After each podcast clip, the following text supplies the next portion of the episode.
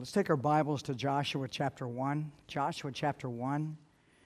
And we'll read a little bit of, um, of Joshua 1, and then we'll take our seats.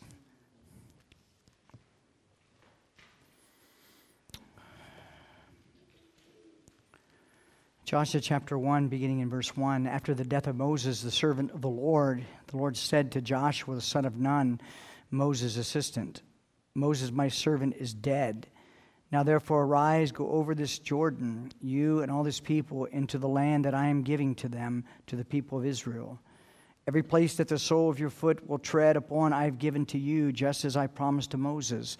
From the wilderness and this Lebanon, as far as the great river, the river Euphrates, and all the land of the Hittites, to the great sea, towards the going down of the sun, shall be your territory. No man shall be able to stand before you all the days of your life. Just as I was with Moses, so I will be with you. I will not leave you or forsake you. Be strong and courageous, for you shall cause this people to inherit the land that I swore to their fathers to give them. Only be strong and very courageous, being careful to do according to all the law that Moses my servant commanded you. Do not turn from it to the right hand or to the left, that you may have good success wherever you go. This book of the law shall not depart from your mouth but you shall meditate on it day and night, so that you may be careful to do according to all that is written in it. For then you will make your way prosperous, and then you will have good success. Have I not commanded you? Be strong and courageous. Do not be frightened, and do not be dismayed, for the Lord your God is with you wherever you go.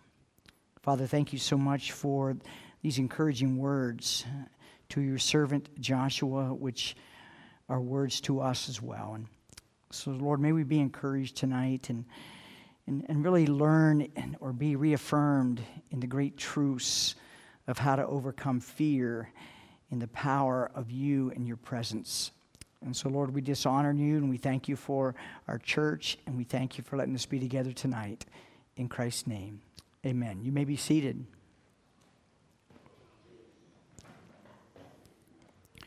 Well, as we sang, Great is Thy Faithfulness, that really is the undercurrent of tonight's message is God's faithfulness. But you'll note here uh, in this opening of Joshua, and you're very familiar with this, perhaps some of you have memorized most of the verses about being strong and courageous. Um, fear is something that all of us have to deal with. Fear is the reality of the fall in the Garden of Eden. It's not the right type of fear.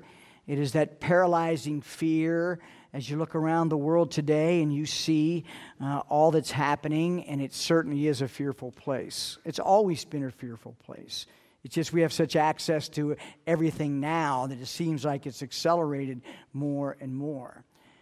And so, us as individuals, we um, are, are battling fears fears of inadequacies, fears of circumstances, fears of, of people. The, the list is long when it comes to fear.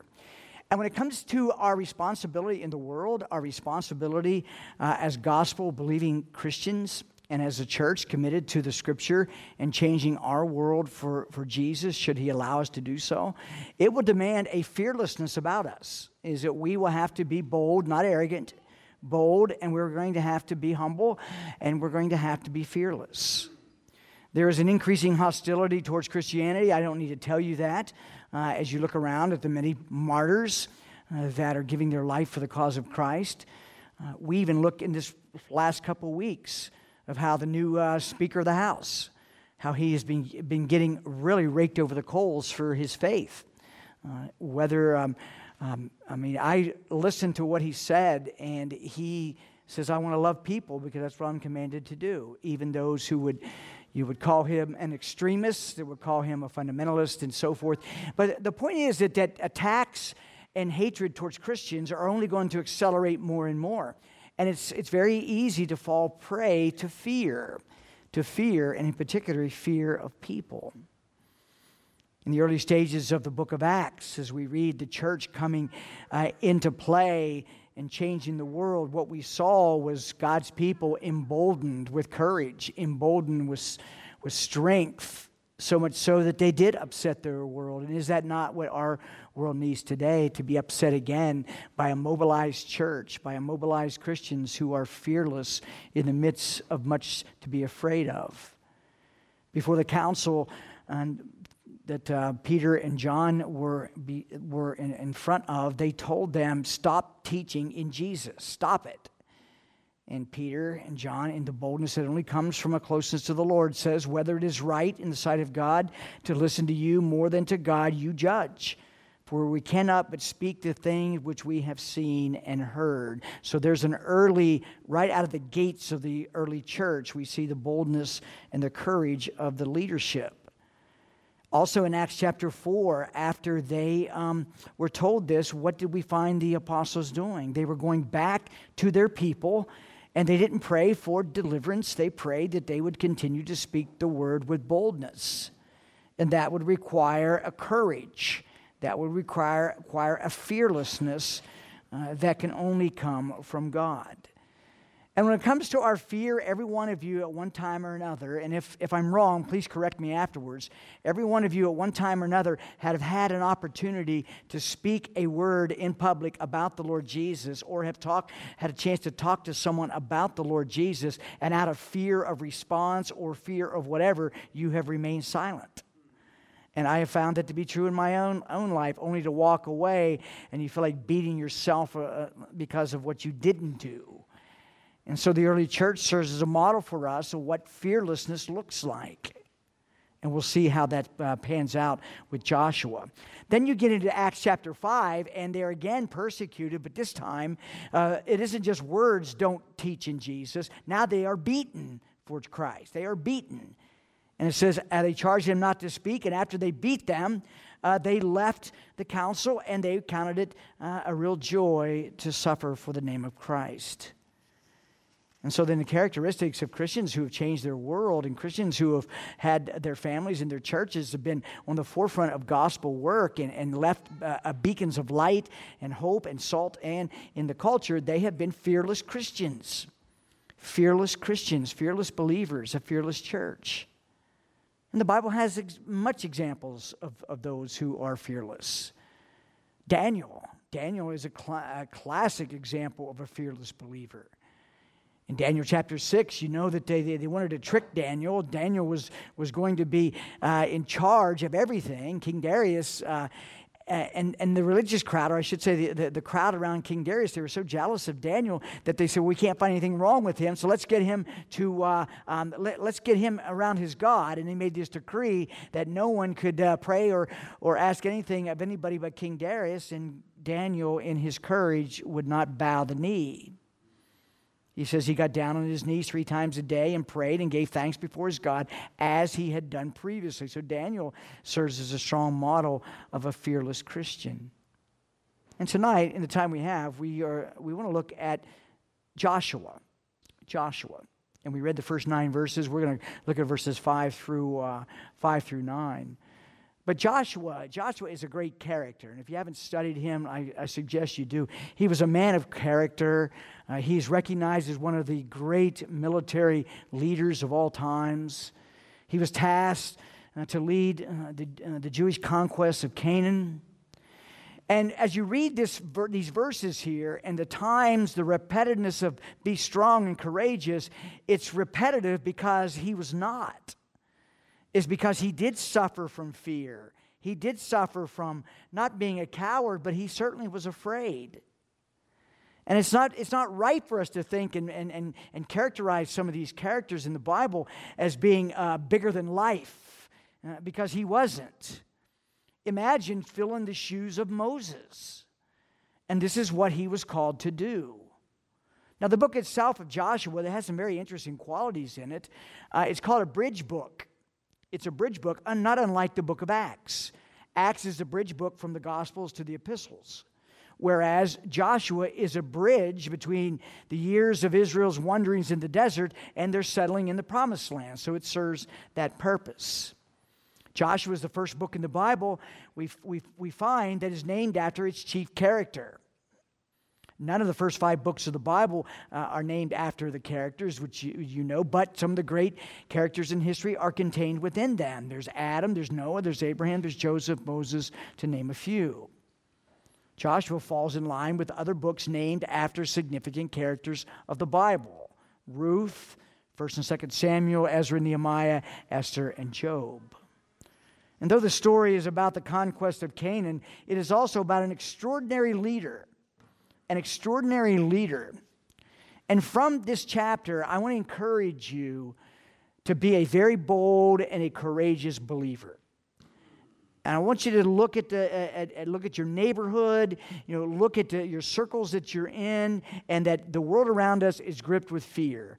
And we need to provide the contrast between uh, the fearful people and the fearlessness of the Christian. Not the fearlessness that causes us to be some religious weirdos. That's not what I'm talking about. I'm talking about a fearlessness that comes from what we learn from Joshua the very things that God uh, taught him and will teach us. Now, we're going to look at Joshua uh, in two ways. One, we want to look at the commands from God to Joshua, the commands of God to Joshua. And there are five in particular. Um, the, the, the third one kind of encompasses all of them be obedient. But there are five specific commands that God gives to Joshua. And these are all pointed to his actions. He's not talking about Joshua's character because Joshua had impeccable character. He's talking about his actions, his actions that would that of leading the people into the promised land, which was a daunting task. And so we'll look at the commands uh, from God to him. And what's important about the commands, and I know how difficult that is sometimes, is be, be aware that if God gives a command, He always supplies the resources to obey the command. And when I say the resources, He provides the strength, He provides the power to obey. But as with Joshua, with us, we don't wait to be zapped with some power source or some lightning bolt from the sky before we obey. Is that we obey the commands of God, and as we go, we find the, the strengthening power of His grace. And so Joshua is given these commands, and he's given these commands as the task is unfolding. It's not just a wait. So often I want to wait to, to feel something. I want to wait to feel courage, or I want to wait to feel strong. And that's not faith. You know, faith is stepping out on known obedience, and as you go, these things come to be. And so, as we look at these commands, remember that these are not beyond our capacity to do them. Now, within and of ourselves, which we'll talk about, we don't have that. But it's as we go that the, the obedience of the believer is met with the sufficiency of God's grace. And that's how it always is is, is that we step out in obedient faith and God honors faith. Remember what he says in Hebrews that he who comes to God must believe that he is and that he's a rewarder of those, you know, who obey him or follow him or that he exists.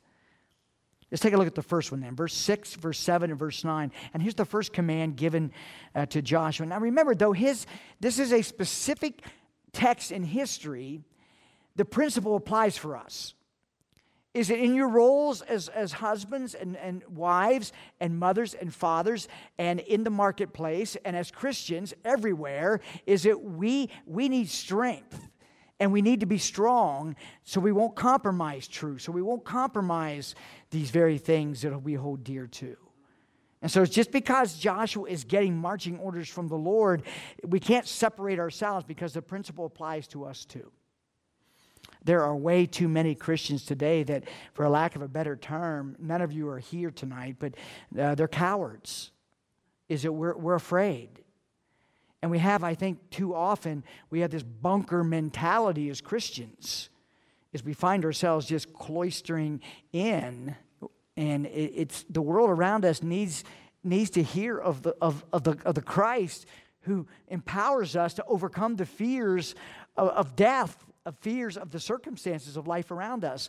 Uh, it opens up all kinds of opportunities when we're bold Christians, as Joshua would be a bold leader. So, verse 6, here's the first command. He says, Be strong.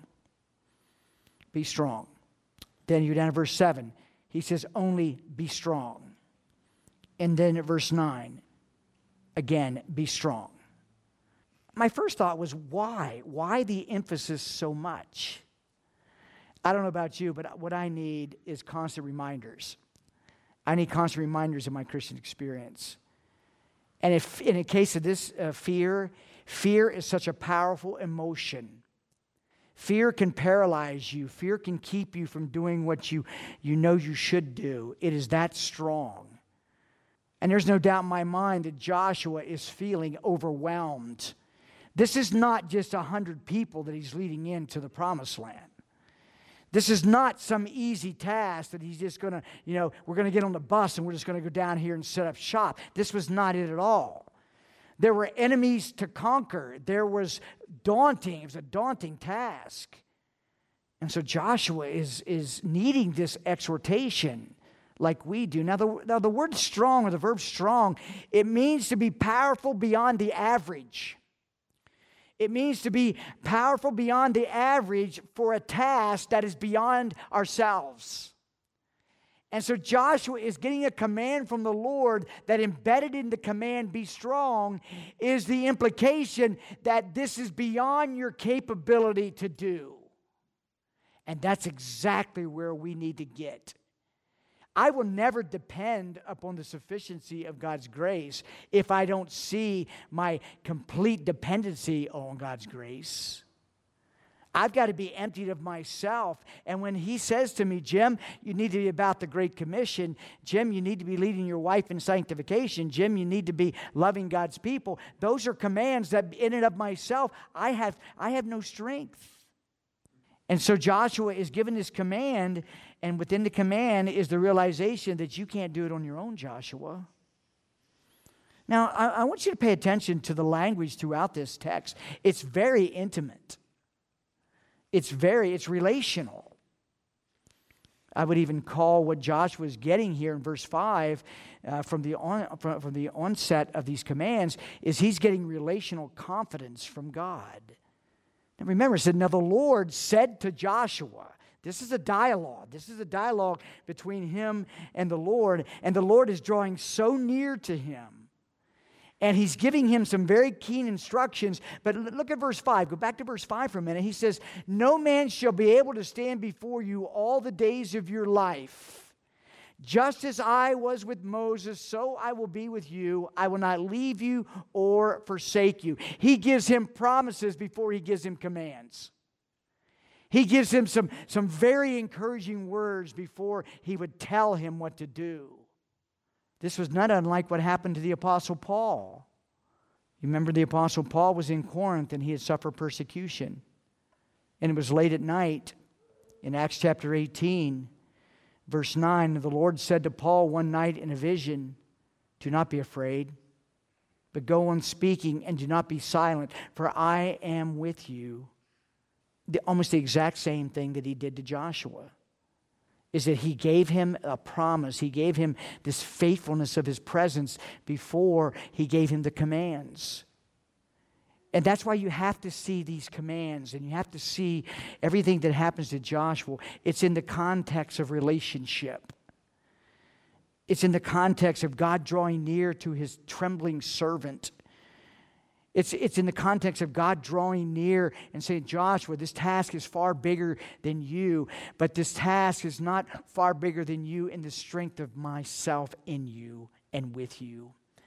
And friends, that's what you have to go to every day. You're not just asking God just to give you power to get through a day. You're asking your God to be so real to you and draw near to you in the relational confidence of that union that you have with Him. And Joshua would hear from the Lord, listen, as I was with Moses, remember, remember all that he went through and you was his assistant?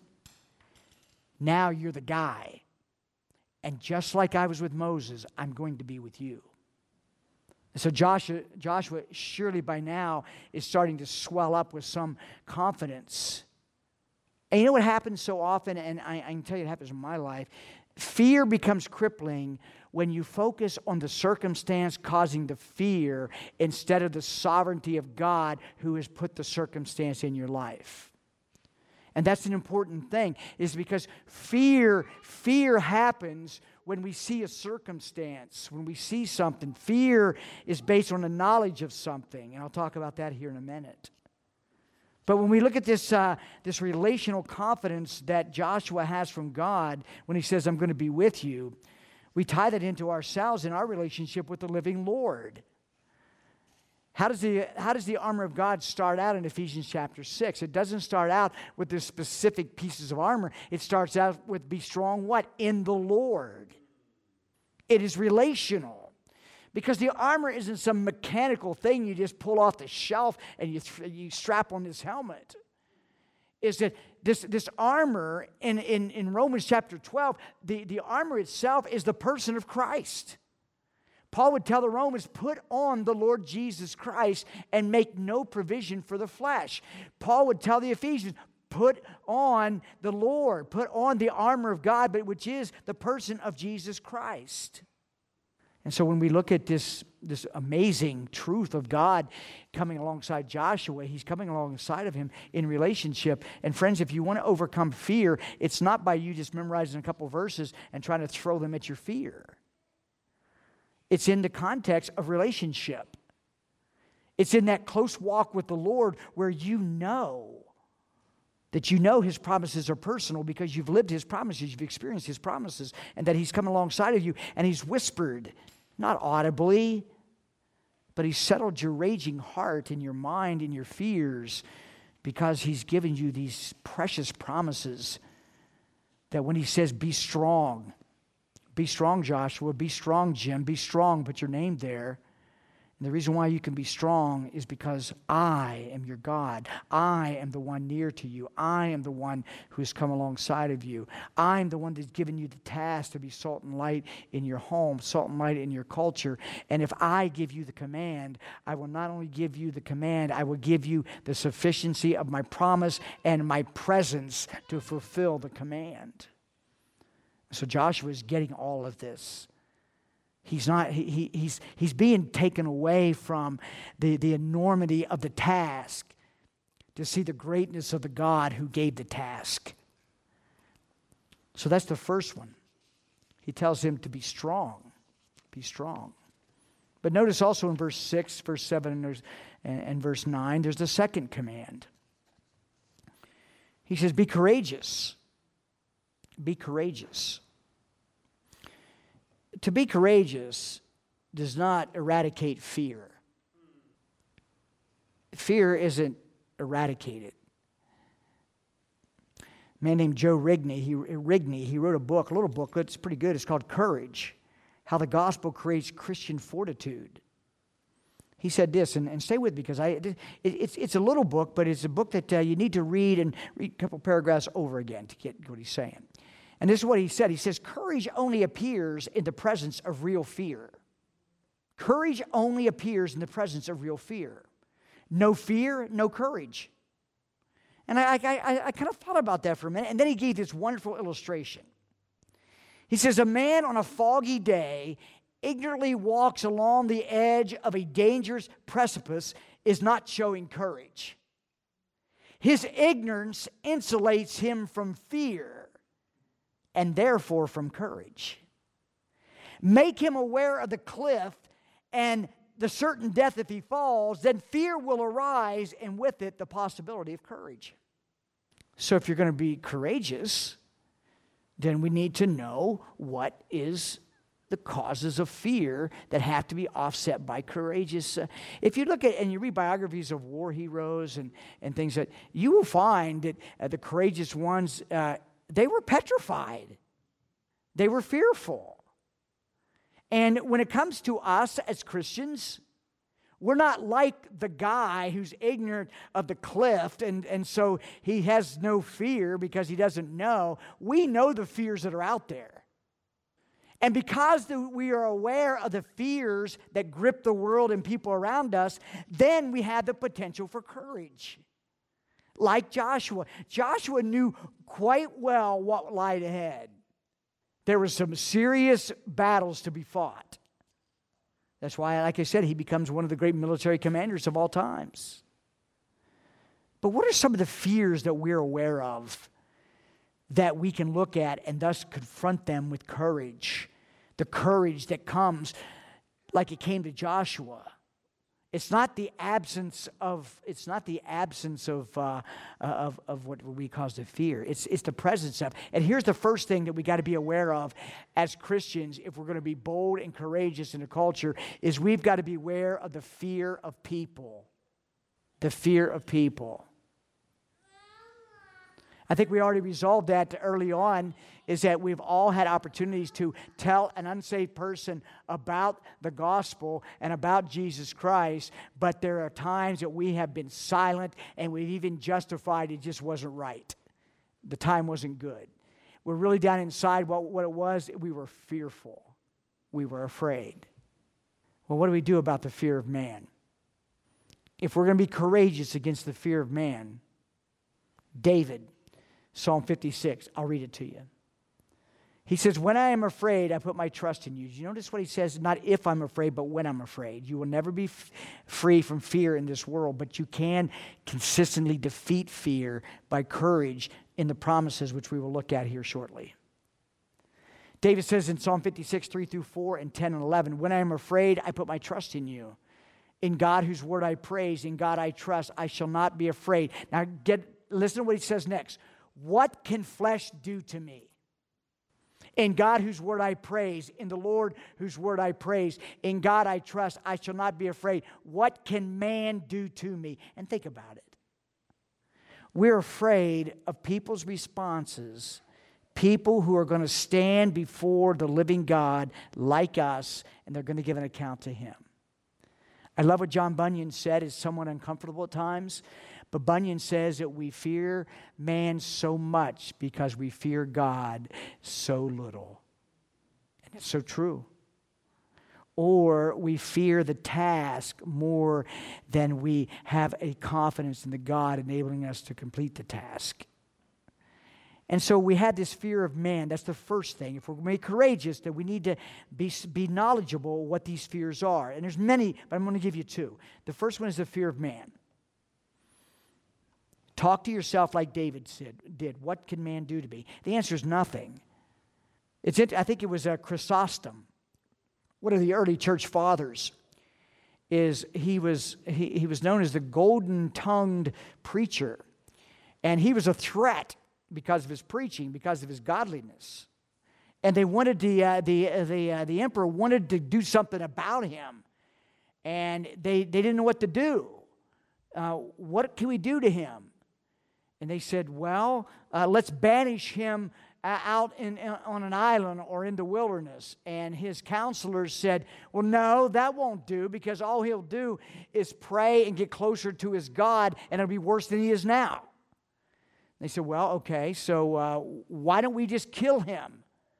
He said, Well, no, that's not going to do any good either because he would welcome that because he knows he's going to be in the presence of the God he believes in, and his martyrdom is going to fuel even more believers. And then one of the, the pagan counselors says, I know what we can do. Get him to sin, because that's what he hates more than anything. That's what would crush him more than anything. And the way they wanted to get sin was to get Chrysostom, like many, is to fear man. And he would not, and neither shall we. Joshua had every right to be afraid, humanly speaking, because he would, as he would have heard Moses, what happened, you know, we see the people of, of Israel, they complain against their leaders, they complain against Moses, they complain. Joshua says, I know what happened to him. Uh, I guess it's going to happen to me too. So he would have been afraid of people. He would have been afraid of, of the, uh, of the consequences of disgruntled complainers. And yet the Lord says, Be courageous, be aware, he tells us, don't fear man. Don't fear man who's going to stand before judgment. The second area or second place that we are uh, to be armed against fear, and that is against the devil. And we don't have time to, to go into great details about the devil. Uh, I think sometime we should do a series on our adversary. Uh, but when it comes to the devil, Paul says we're not ignorant of his schemes. And what is one of the most powerful tactics that Hebrews chapter 2 tells us of the devil it says that he holds the unsaved in the bondage of the fear of death. And death is all around us. Death is all around us. And so we have to be bold and courageous when it comes to confronting the world and the answer to death. So that's the second command. Uh, let us be strong, be strong in the relational power that is in our union in Christ. Be courageous. Be courageous. It's not the absence of fear, but it's confronting fear with the relational confidence we have in our God. Third one, verse 7, the third one, and this is the one that encompasses all the, these commands, is be obedient. Only be strong and very courageous, being careful to do according to all the law that Moses, my servant, commanded you. Do not turn from it to the right hand or to the left, that you may have good success wherever you go. Here's an important principle from Joshua is that in order to be strong, in order to be courageous, in order for us to know the strengthening power of God's grace, we have to obey known commands. Do you know what the whole of life is? The whole of life is simply that. Solomon would sum it up in Ecclesiastes chapter 12, verse 13. The end of the matter, always been heard fear God and keep his commandments, for this is the whole duty of man. And I think we have to get it settled in our minds. I have to get it settled in my mind that I exist to love God, and to love God, I obey God. Per- perfectly no, but certainly sincerely. And if we're going to confront a world full of fear, then it's going to require us to be obedient to known commands, which means you must be strong and you must be courageous in order to obey, because the more that you obey in a godless society, the more pressure is going to come upon you. And Paul would tell Timothy, be strengthened by the grace that is in you. Share in suffering as a good soldier of Christ Jesus. I think the Greek word for soldier there is sailor. Um, no, yeah. Here's the point is that every one of us are enlisted in a warfare. Every one of our, us are enlisted in his army. That's what he's using an illustration of as a soldier. And what is a soldier or anybody in the armed forces? What is their, what is their sole duty? It is the non negotiable executing of orders. You know, that's, that's what I did for 24 years. It's a non negotiable execution of orders, it's an allegiance to a standard. And God is telling Joshua to be strong and be courageous. Then you've got to read, you've got to meditate, and you have to do these things. Fear is never conquered by passivity in the Christian life. Fear is conquered by obedience to known commands that brings the strengthening power of God's grace and the courageous spirit of a soldier of Jesus Christ. And as his soldier, as the one enlisted in his army in the greatest war ever known, is that we are under his rulership. We do what he says. And without obedience, there'll be no strength and there'll be no courage. And so when you're fearful, stop and ask yourself this Am I striving to obey known commands? Am I striving to, to walk close to my Lord? Because this, remember, I told you, all this is about relationship. It's so close. It's Joshua is close to the Lord. The Lord is close to Joshua. And the only way you maintain that communion is by obedience.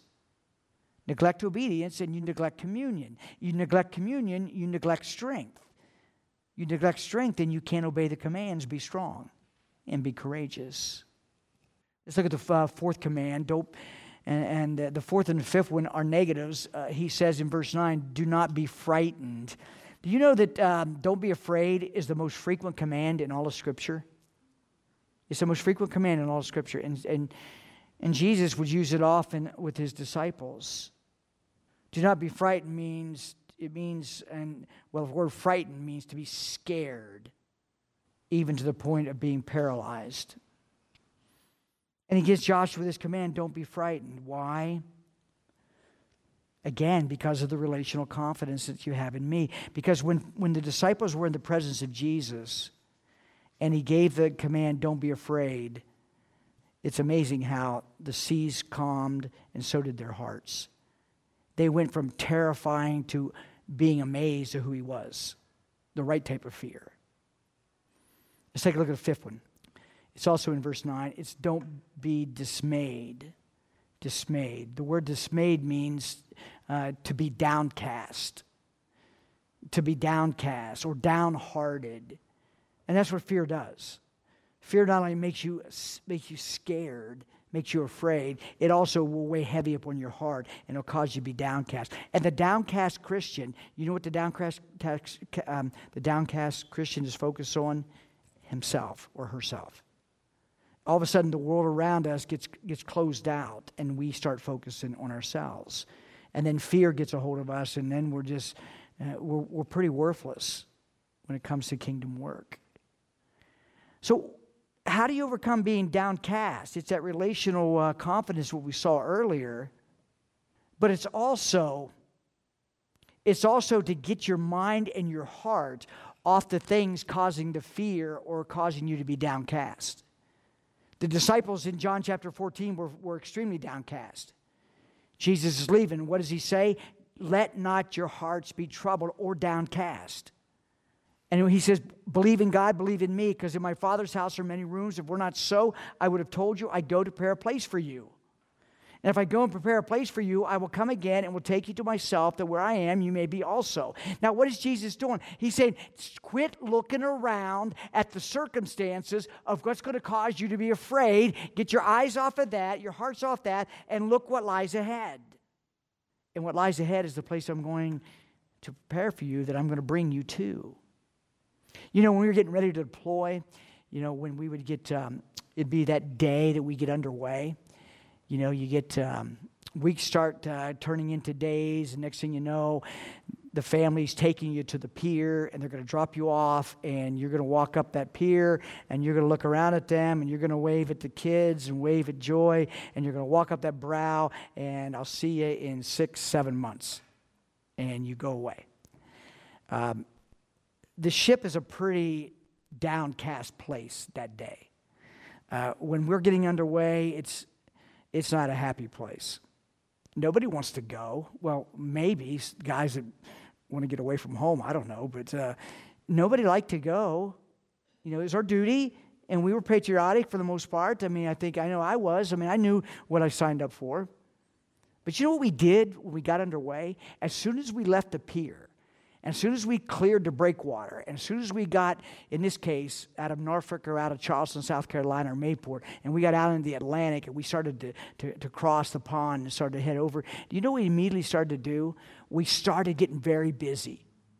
We started doing a lot of drills. We started doing a lot of exercises. We just, it was, uh, it was almost around the clock. We were just on the go, on the go. Why?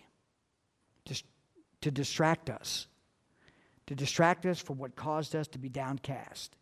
If we just got went underway, it'd been like a carnival cruise, and we were sitting on, you know, chairs and just pondering, wow, we're going away for seven months, and I'm not going to see my kid's birthday. It's Christmas. Christmas is going to be in the middle of the Indian Ocean and, and, and all this kind of stuff. I mean, it, you could get downcast very easily. But the wise captain, the wise leadership of a ship, what they immediately do, they immediately got the crew involved in a whole bunch of drills to focus on our mission and not on what caused us to be downcast. And that's what Jesus is doing with the disciples. He said, Don't, don't be downcast. Don't let your hearts be troubled. Focus on me and what lies ahead, not on what's causing you to be afraid. And if we're going to be courageous, and if we're going to be bold, then we got to get our eyes and our minds and our hearts off of what's around us and even more importantly, what's in us. All right, we got just a couple minutes here. Let's uh, take a look at, at what empower the commands. So there are the commands, five of them. They're all in the context of relationships. So if you want to overcome fear, be strong and courageous, cultivate your walk with the Lord Jesus, be so close to Him that His grace will flow through you as you obey. Now, there's three things about uh, the faithfulness of God in this text or the character of God. And I want you to look at it. It's in verse 5. It's in verse 5, and it's also in verse 9. Now, how would God encourage Joshua? How would he give him this relational confidence? he would remind him of his faithfulness. And he would remind him of his faithfulness in what is the chief motive of the Old Testament, and that is God's presence with his people. Now look at verse, uh, verse 5. No man shall be able to stand before you all the days of your life. Just as I was, past tense, with Moses, so I will be with you. So God takes Joshua when he was the second in command. That is a great place to be, second in command, believe me. That is a great because because you're not getting all the stuff as the guy, as the CEO, the executive officer. You're not getting all of that. You can share in some of the good things, but if it's all bad, it's all him. And so Joshua then is the second man in, uh, with Moses. And certainly he, he supported Moses, but Moses was the guy catching all the heat. But now it's Joshua who's going to be the commander in chief. And what did God do to show his uh, faithfulness, which would encourage him? Is that he said, As I was with Moses, I will be with you. So he reminded of God of his faithfulness to his predecessor. But notice what else? Verse 5. God's future faithfulness. I, I can, I, I and, and thank God for the promises that have been fulfilled. And thank God for all the times that it's been like, I didn't think we could ever get through this or it's been impossible. I look back and see God's faithfulness. And you too in your life, you've seen times where it's been overwhelming, that the tsunami of circumstances have come upon you, and you're thinking, there's just no way. And you look back and see, God got me through and God provided. So you look at his past faithfulness and you're strengthened. But we also need the, the assurance of the future and the present. And that's exactly what God gives Joshua. In verse 5, we look to the future. He says, No man shall be able to stand before you all the days of your life, just as I was with Moses, so I will be with you. I will not leave you or forsake you. Do you know how you live your Christian life? You live your Christian life by promises. Promises believed and promises lived. I've never seen Christ. I've never had an audible voice of Christ. I am clinging my all in all in this life and all eternity on a promises, all the promises of God. And so Joshua is getting the same thing. But here's how good God is. Here's how wonderful He is. Not only does He remind us and Joshua of His past faithfulness, not only does He say, Joshua, I'll be with you. When tomorrow comes and you got to go in there and we, and we got to do battle against those, uh, those, those guys. He says, I will be with you. And I'm wondering, Josh is saying, but, but what about now? But, but I need you now. Well, we get that too. Look at verse 9.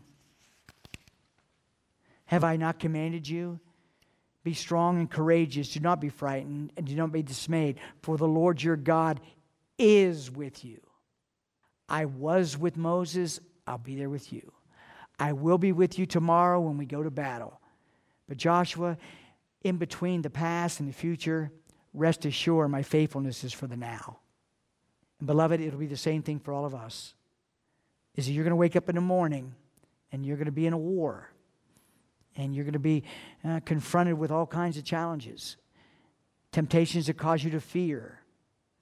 And you're going to hear the Lord say, Be strong and courageous and cling to the promise that He was with you yesterday, He'll be with you tomorrow, and He'll be with you throughout the day. And then cling to those promises that prompt you to obey Him because you love Him. And as Joshua obeyed, Joshua was strengthened. And as we obey, we too will be strengthened and we will be courageous. And our neighbors who are afraid, and our coworkers, and our family members, perhaps, extended family members who are afraid because the world is crumbling all around us, we can come alongside of them and we can actually give them the command of Jesus and we can say, Don't be afraid. I have a reason. I have a reason why you don't need to be afraid. And the reason is found in a person who says, Don't be afraid. And let me tell you about him. And friends, as we go out in the world and be courageous, bold, Christians, we have an opportunity This is not, a, this is not a, a, a time of dismay for Christians. This is a time of opportunity. People are, people are looking for hope. Let's be strong, let's be courageous. Just like Joshua, based on the, relation, on the relational, the relational confidence that comes from walking with him who said, Be strong, be courageous. Father, thank you so much for loving us and thank you for uh, patient, your patience, your kind, kindness, and your patience. That when we are afraid and we look too much into the world instead of your word, and we find ourselves fretting and anxiety ridden and worrying, that may you help us to realize that you are the same yesterday, today, and tomorrow, and that your promises were true then, they'll be true tomorrow, they'll be true today. And, and then may we be able to respond like Joshua, be obedient, that we will know the strengthening power of your grace, and that we'll be courageous, showing a world that's paralyzed by the, uh, the fear of the devil. There is hope because of Christ. And we thank you, Father, in Jesus' name. Amen.